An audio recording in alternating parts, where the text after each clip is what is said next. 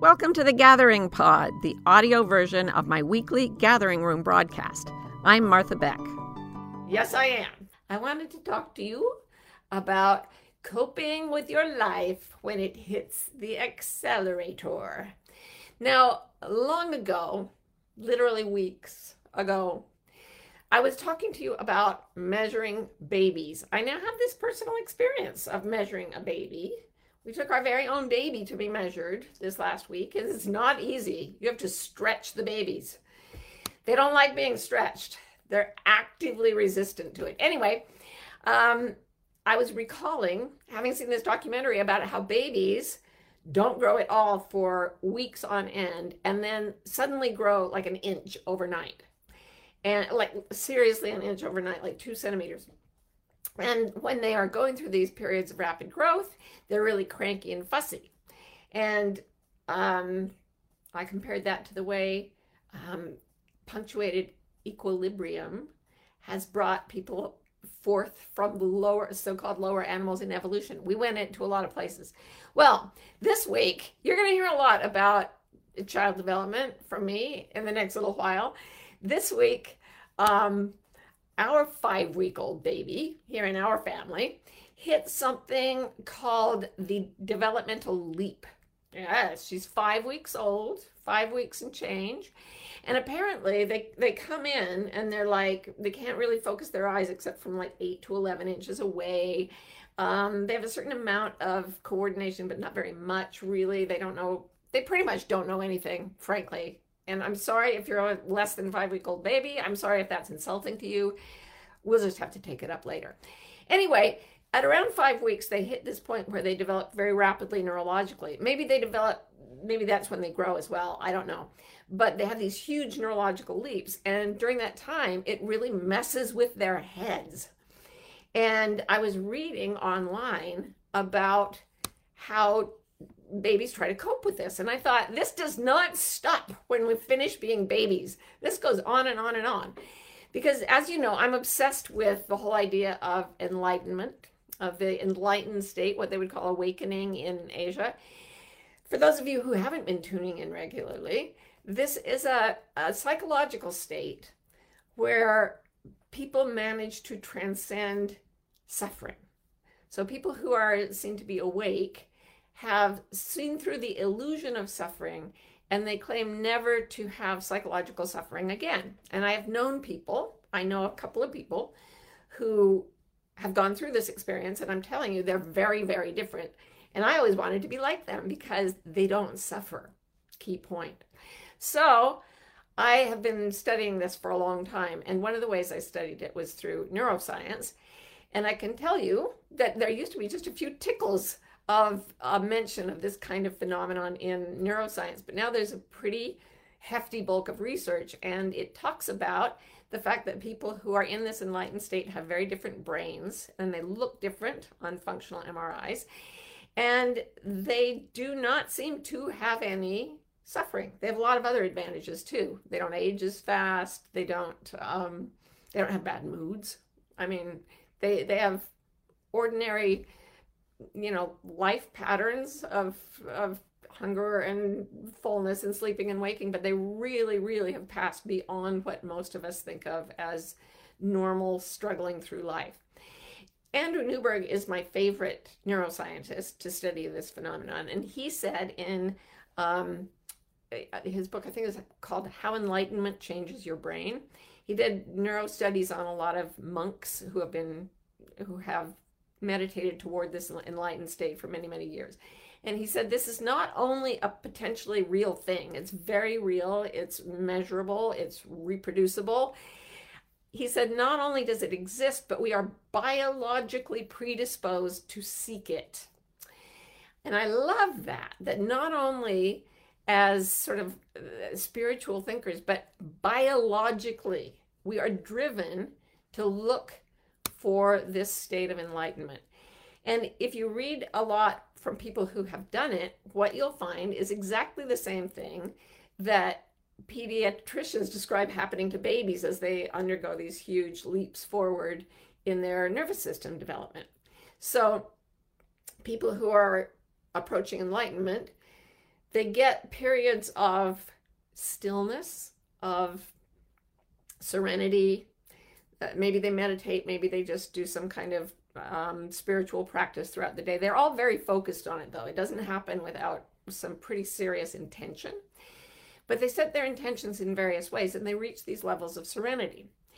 And then, without exception, they'll talk about something hits the accelerator. And sometimes it's just inward. Like if somebody's meditating, meditating, meditating, say they were recognized as a reincarnated Lama in Tibet, so all they've ever really done is meditate. Even then, they'll suddenly feel these internal surges of acceleration towards something. You don't really know what it is when it's happening. That's the thing. You're kind of like Thelma and Louise in the car, and somebody hits the accelerator. Um, and then as they go into this period of growth, oh, and I was going to say sometimes it's one's life, life situation that hits the accelerator. And you guys know what I'm talking about. It's when 10 things happen at the same time that seem predisposed to take you into either sometimes it takes you into deeper suffering than you've ever felt. Sometimes it takes you to elation. Sometimes it takes you to intellectual like overwhelm, like when you go traveling and your all your senses are barraged with things they've never experienced before. So it feels like this, and then you go through the period that our little Lila went through this week, and I I, I was reading a site that talks about how this feels, and it's supposedly for parents of young children, but for some reason they address it to the baby so it says here, this is what gave me the idea for this. It says, here's how you cope during a period of accelerated growth.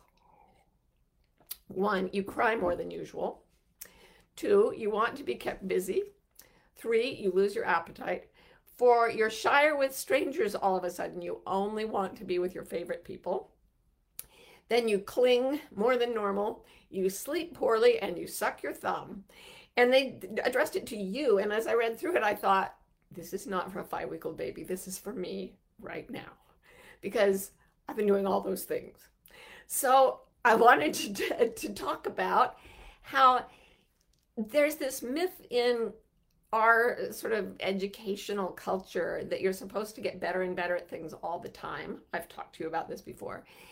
And that you're not supposed to completely degenerate at any point on your forward progress. You're not supposed to do it intellectually, you're not supposed to do it emotionally, and you're certainly not supposed to do it spiritually. So there's something called spiritual materialism. Or in Asia, one of the other things, one of the things they call it in Japan is the stink of Zen. And this is when people decide that they're going to go on a spiritual path. Whoa! And maybe they take a meditation class or a yoga class, or maybe they just start going to church a lot but they decide that they are going to be a spiritual person. And the definition of that is someone who's always unruffled, someone who's always in the know, someone who's always um, just you know, head down the highway faster than anyone else, smooth as silk. But in fact, if you're really going to go on a spiritual path, you don't get to be impressive. Instead, what you will do is invite life to hit the accelerator for you. And things will cluster together. Um, terrible things, wonderful things, they'll all start to hit you at once and you'll feel the, or maybe it'll just come from completely inside. And really, the advice that I read on this website this week is the best advice I've ever found for coping with it. First of all, cry more than usual get up. I lately I get up in the morning. I sit down um, in my meditation chair. I move it to the window. I look out and I just start to drift. I don't know why. Just emotional things coming up, psychological things vaporizing, seeing through illusions, feeling old wounds. I'm just like, whatever. I'm just going to sit here and cry more than usual. And it really, really helps. Um, then you want to be kept busy. Yes, this is a time when life hits the accelerator. Let yourself start to putter and potter. Like, give yourself, it's, it's ironic because you have to clear time to be busy, but busy in a really specific way. Babies don't like to be put like on factory lines when they're hitting accelerated phases of growth. They want to be um, continuously interacting with new ways of learning. So, giving yourself spaces, if you're in an accelerated period, you will want to just for sometimes go in your room, close the door, and just start puttering around or go outside and just start wandering places you've never wandered before or like dig a hole with a stick do something uh, like just allow your body and your mind to do new things because the acceleration always means that you're going to be creating new neurons and new neuron connections inside the brain and you don't know what physical actions are going to go with that. For me animal tracking was a huge thing. I moved to California and just I all I wanted to do was go outside and track animals all day long and I went through a big acceleration. I was terrified all the time, cried constantly, slept poorly, and I knew it was good. I knew it was important. I knew I had to stick with it. But I would just go out in the forest and I would like watch bugs or track bears or do whatever and it looked like it looked strange to me from my acculturated mindset but I was just letting my soul and my body keep busy doing what they wanted to do. And what happened was all these interlocking metaphors. I kept finding metaphors in the forest for whatever was happening to me in my mind. And I developed a kind of relationship with the forest where it was able to teach me. And I, I went through a huge acceleration there that left me in a place of much greater peace. But man, it was it was wild going to it. Um, lose your appetite, gain your appetite, stop smoking weed, start smoking. I don't know. Whatever your appetites are, be kind to yourself. Let yourself have um, appetite within the range of health and uh, for anything. Because again, these periods of acceleration, when you talk to the enlightened, they'll they'll describe periods of the most intense fear as they reached bands of serenity and then up, up into like a slipstream, almost as if they got into a, a stream of air that was going a certain speed, and everything was great for a while. And then they got to the top of that particular place, and the air above that was going much faster. And in between the zones, there's a period of, of turbulence. So they'll talk about having tremendous gusts of fear, even after years and years and years of being pretty much enlightened. And it always means they're breaking through to a new level of understanding, of enlightenment, of peace and happiness, and, and all of that. Shyer with strangers. Just want to be with your favorite people. Don't force yourself to go out and like make new friends online, even under COVID times. Like, stick to the three people you know are going to stand right there with you and hold you while you go through this acceleration period. And if you don't have those people in real life, find them in books, man. I mean, I've got about three books that have just stuck with me through every acceleration time, and I can go right to them, and they're always there for me. Cling more than normal. Cling like the Dickens. I just I've been walking around my house saying to all my beloveds, "Can I just cling? I need to cling. I mean, I need to literally, physically, just cling to your leg." I have a friend coming over tomorrow. We're all going to put on masks, sit at a distance, and like energetically cling. I just want to cling. Give yourself permission to do that. Trade clinginess. Promise your friends that the next time they have an acceleration phase, they can cling to you, but right now you need to cling to them. Sleep poorly. Oh, heavens, your sleep will go to rack and ruin. But wonderful thing ha- things happen in your sleep. That is actually when the body is secreting um, human gonadotropin gonadotropic hormone, which is the only thing that makes us grow, or heal wounds, which is why babies sleep so much. They're always putting out this growth hormone. And when you're going through a period of acceleration, that raw, sort of overwhelmed feeling is literally the brain, I call it brain blisters, trying to make new connections. And they only form when you fall asleep. That's why you can wrestle with a math problem or trying to conjugate a verb in a foreign language and not being able to get it then you sleep on it and you wake up in the morning and it's just there. It's because during the night, those things have happened. But during a period of acceleration, there will be bad dreams, there will be insomnia, there will be a fitful quality to the sleep. Know that this is a positive sign and that if you know you've been on a path toward acceleration and if you feel you're in your heart you're, you're sort of headed the right direction this is a sign that you were undergoing this accelerated period, and there are wonderful things about to happen. And then finally, you suck your thumb, which I think just speaks for itself. So, yes, I've been doing all these things, and I have been, I see people saying, yep, that was me last night. And I am now going to answer some of your questions and comments about this. Hello, the lovely peoples. This is Marty, Martha, inviting you to a free masterclass that I have made called Five Paths to Your Purpose. Probably the most common question I get from people is How do I find my purpose? Why don't I feel that I'm on purpose? Well, it turns out there are certain things you have to do to find your purpose, and I broke them down into five, and I made a little masterclass about it. So if you'd like to see it, just go to marthabeck.com slash purpose and you will be able to watch it without any charge at all. Um, oh, Gina says sometimes what you do is sign up for Wayfinder Life Coach training. Actually, not such a bad idea. I mean, it was in the dark of my my acceleration nights that I made up the training. Thank you, Gina, for that plug. Um, yes, you'll be getting your check in the mail. Not really, guys. Okay, Rachel says, What if you feel paralyzed? Like there seems to be no comforting path. That actually is a sign of the acceleration. I know that sounds weird, but what do you experience during acceleration?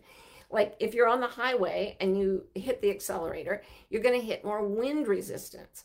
If you're accelerating really, really fast, you're going to hit so much wind resistance that if you don't, if you're not really aerodynamic, it may actually stop you. I remember when I would, I used when I was at Harvard, I used to, um, I used to have a Chinese class up this alley um, that was built in such a way that the air would come down the buildings, and it w- it was funneled into this one street as if it were like a tube, and I would I, had, I was taking an art class too, so I had this big um, art sketchbook and I would be going to Chinese class and I would turn this corner and I would be like a sail on a boat with my big sketchbook. And I'd hit so much wind resistance that it would just propel me backward and it was there was ice everywhere so there's no traction and I would just sail backward away from the class I wanted to go to. Oh yes. Good times, good times. All of this just to say that you can actually feel like you're backsliding and it, feeling paralyzed may just be the feeling of an incredible sort of Newtonian thing of an irresistible force move, meeting an immovable object. It can feel like just absolute stasis. But if you don't give up, if you use these methodologies of crying a lot, sucking your thumb, clinging to your friends, um, refusing to do new things, that kind of thing, if you stay with it, the compassion for the part of you that is struggling will, in the end, make you aerodynamic. It will allow you to start moving forward, and then you'll shoot through that place of really high pressure, and you'll find yourself on the other side. So the paralysis points are really scary. Backing up is a possibility, but compassion to the self, and I laughingly bring up these things about babies, but they're true. They're actually true. We need them all our lives. So let yourself do that. Let yourself fall apart and you'll find yourself breaking down and then the paralysis will shift and you can shoot right through it and suddenly you'll be on the other side of a big shift and you'll feel like a million bucks. Um, Judy says dogs are so good for clinging. Isn't it true? I have clung to a dog on many a night. Not the same dog, even. Not even my dog, but they're wonderful cats, not as much. Um, Donna says, How does the time of acceleration relate to creativity? It's an actually perfect parallel. If you're pushing forward, I have a, a daughter who's an artist. Well, both my daughters are really good artists, but one of them does it professionally. And she's always sending me things and then saying, But I, uh, th- this was terrible. I did it last and I haven't been able to make any progress. And she makes these huge, huge leaps forward in her capacity to create this unbelievable art. But every single time she feels like she's stuck. And it's because she practices, there's something you may have heard me talk about called dedicated practice or deep practice. And it's where you're really trying to move forward. So most people are trying to be happier in general. You know, they're making resolutions, they're planning to do things better, they're hiring personal trainers, life coaches, or whatever. This is all awesome. But then there are people who are like, no, I'm serious. I really, really am tired of suffering. And those are the folks that sit down and say, I'm gonna, I'm gonna sit here in the middle of the forest, absolutely stock still for hours on end until I feel better, damn it. Um, you know, I'm gonna, I'm gonna put all my focus on moving forward in this way. So you can put all your focus on moving forward, playing the piano or drawing a picture or um, being a better gardener or meditation and progress toward enlightenment. All of them follow this pattern. So creatively, you'll get yourself stuck and you'll feel really, really in a dead, dry period. And then you'll write something that you think is so weird and different. And you'll show it to someone and say, This is really horrible. I don't even know where it came from. And they'll look at it and say, Oh my God, that's the best thing you ever did. And um, then you'll feel you'll realize you're in this higher level of energy and it takes a while to get used to it. And for a while when you accelerate you know all the controls have to be cared for much more precisely. When you're going 100 miles an hour you have to be much more careful with the steering wheel than when you're going 10 miles an hour right? Because everything has a huge effect. So it doesn't feel comfortable for a while but people around you will tell you no you're making immense progress the baby who's going through the onslaught of new sensory experiences just feels like everything's gone to rack and ruin. But we adults looking at her can say, oh my gosh, she's focusing her eyes all the way across the room. So let your friends, as you cling tightly to them, be the ones to tell you whether or not you're making progress. Even when you feel paralyzed, I think they'll tell you, no, something really positive is happening. Cynthia says, can we throw tantrums too? Absolutely. I certainly hope so. I, I threw one this morning. I plan to throw one immediately after this broadcast. So if we can't, we're in really deep trouble. Um, yes, there's actually, there are some wonderful memes online. Um, one that I love is parents of two-year-olds showing pictures of their little kids melting down and then writing in the reason like a kid absolutely completely decompensating because his mother won't read to him the book he is presently sitting on and he won't get off it. He wants to sit on it and have it read to him at the same time. Or a little girl who is just absolutely distraught. And the reason is she asked for a red Skittle. I gave her a red Skittle and she just melts down. It's really nice to be kind to ourselves when we're melting down as well. Now, there is one thing though you can do some really serious harm to relationships if you let it all fly. You know, if you're big and scary and you're throwing a fit because you someone won't read to you the book on which you were standing, it's not as cute as when a 2-year-old does it. This is why you need to take seriously the suggestion to stick with your nearest and dearest because it takes a lot for people to hold in, stay in there with you if you're having a genuine tantrum.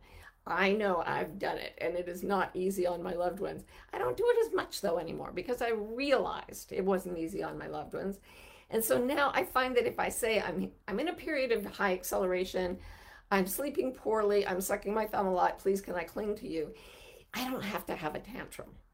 I don't have to. It was when I was used to resist my tendency to fall apart that I would snap and and come across as angry or have meltdowns. I I really I don't know. I'm gonna have to ask my loved ones if I still do that. I really attempt not to. But if you do, be kind to yourself. Jessica says, "What do you? What books do you go back to over and over during times of acceleration?" Um, one of my favorites that I've been carrying around all day. I don't have it right here. It's called "I Am That" by it's Talks with Nisargadatta Maharaj. And it's just about it's about enlightenment. And it's about how to hang in there during the times when enlightenment seems elusive but you can't stop pursuing it. This is a guy who just one day he wanted enlightenment. One day he met a guru. He was he just sold cigarettes in a little shop in mumbai. And his guru said just go sit down and ask the question what am i and he asked the question and he meditated on the thought, I am. And he said, and then I woke up. And he just kept selling cigarettes in his little store, but people would come and talk to him, and he would say, It's okay. You just have to stick with it. It's really all right. And nothing bad is actually happening from the point of view of reality. And there's something about the way he says it. I remember talking to Deepak Chopra about him once. We were actually on stage together, and I mentioned that this was one of my favorite books. And Deepak looked at me like, wow. And he said, yeah, he's one of those that if you just read his stuff, it literally just tunes you up. You don't even have to do any of the work yourself. You just ride his energy.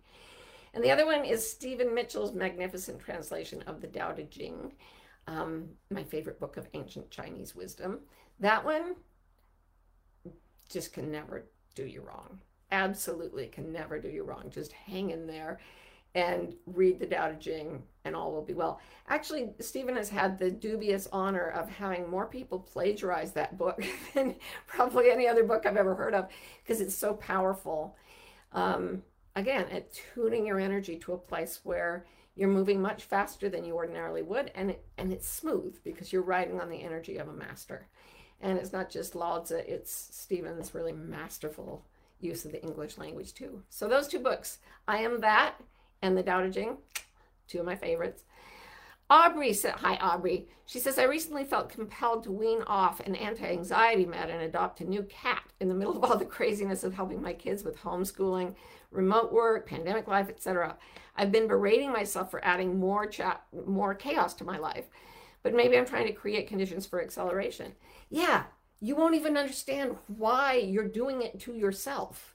And that's one of the things I actually love that in one of my memoirs, Expecting Adam, I talked about how there are times in my life when I remember going to these puppet shows in Japan called bunraku.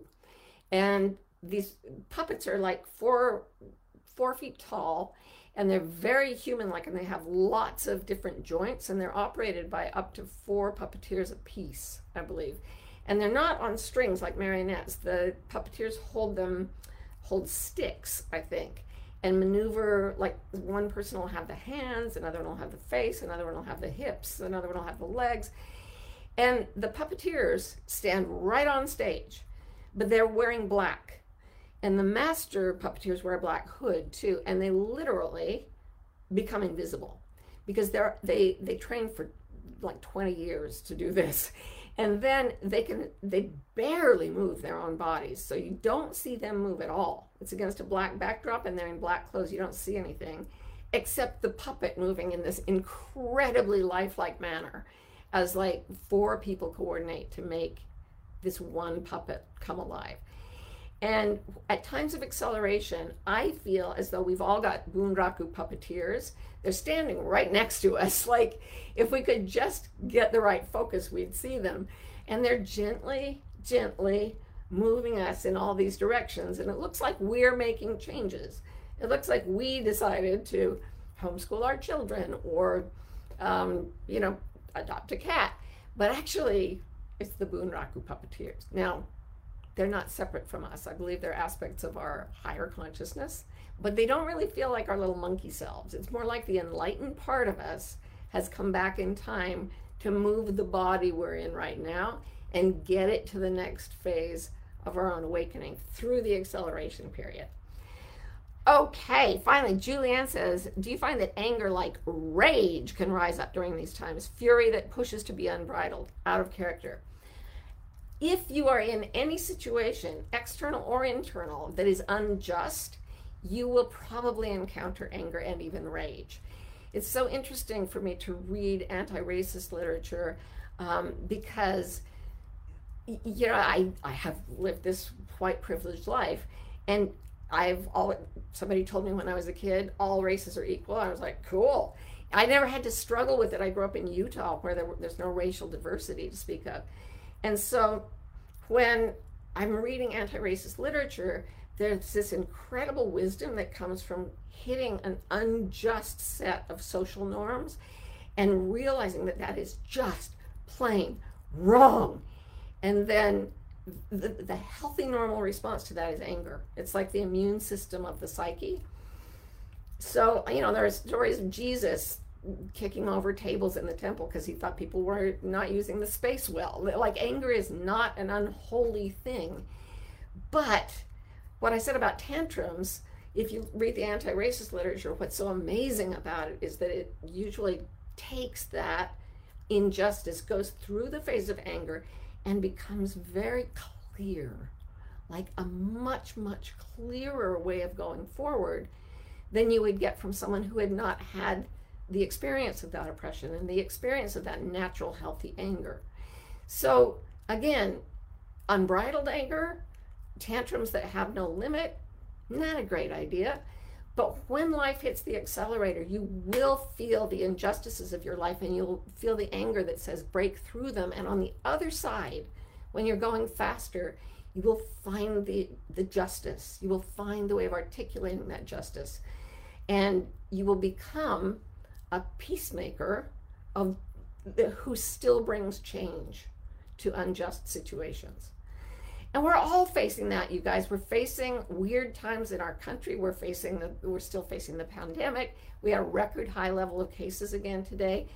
Things are pretty gnarly out there. Humanity as a whole has hit an acceleration.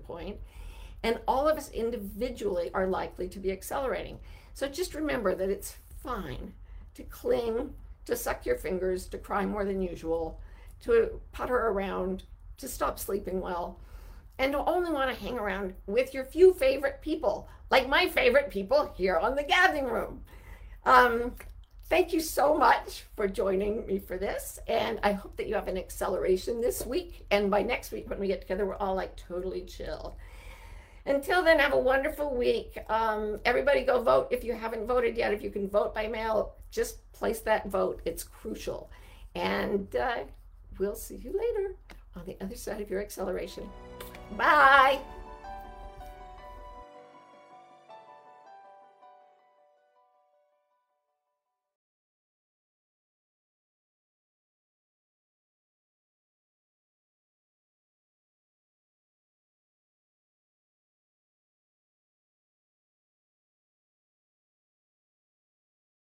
For almost 30 years, I've been teaching people to do something that I call reading your internal compasses. I believe we are all born with direction finding mechanisms that are inherent in us and will help us find our best destiny. Uh, a few years ago, though, I realized that a lot of people were getting very, very anxious. And this is true. Anxiety is going nuts all over the planet. So I spent five years researching and writing a book about how to read your compasses and lower the anxiety that's getting between you and your right life. And I'm very excited about the book. It's coming out in 2025, but I would love to teach you about it before the book comes out. So this summer, I'm doing a course called The Wayfinder's Compass Moving Beyond Anxiety. And you can check it out by going to marthabeck.com slash compass, and we will have a fabulous time putting you on course for your North Star. It's a bewildering moment to be alive. That's why Martha Beck, Me. and Rowan Mangan, me, created Bewildered, the wildly successful podcast for people trying to figure it out. Most of us are trying to fit society's expectations about how we should live, which is stressful and confusing. On Bewildered, we look at topics like perfectionism, What it means to have enough anxiety, and creativity to see where the culture may be pushing us all away from the lives that truly fulfill us. if you're bewildered, if you want to think and you love to laugh, Come join us.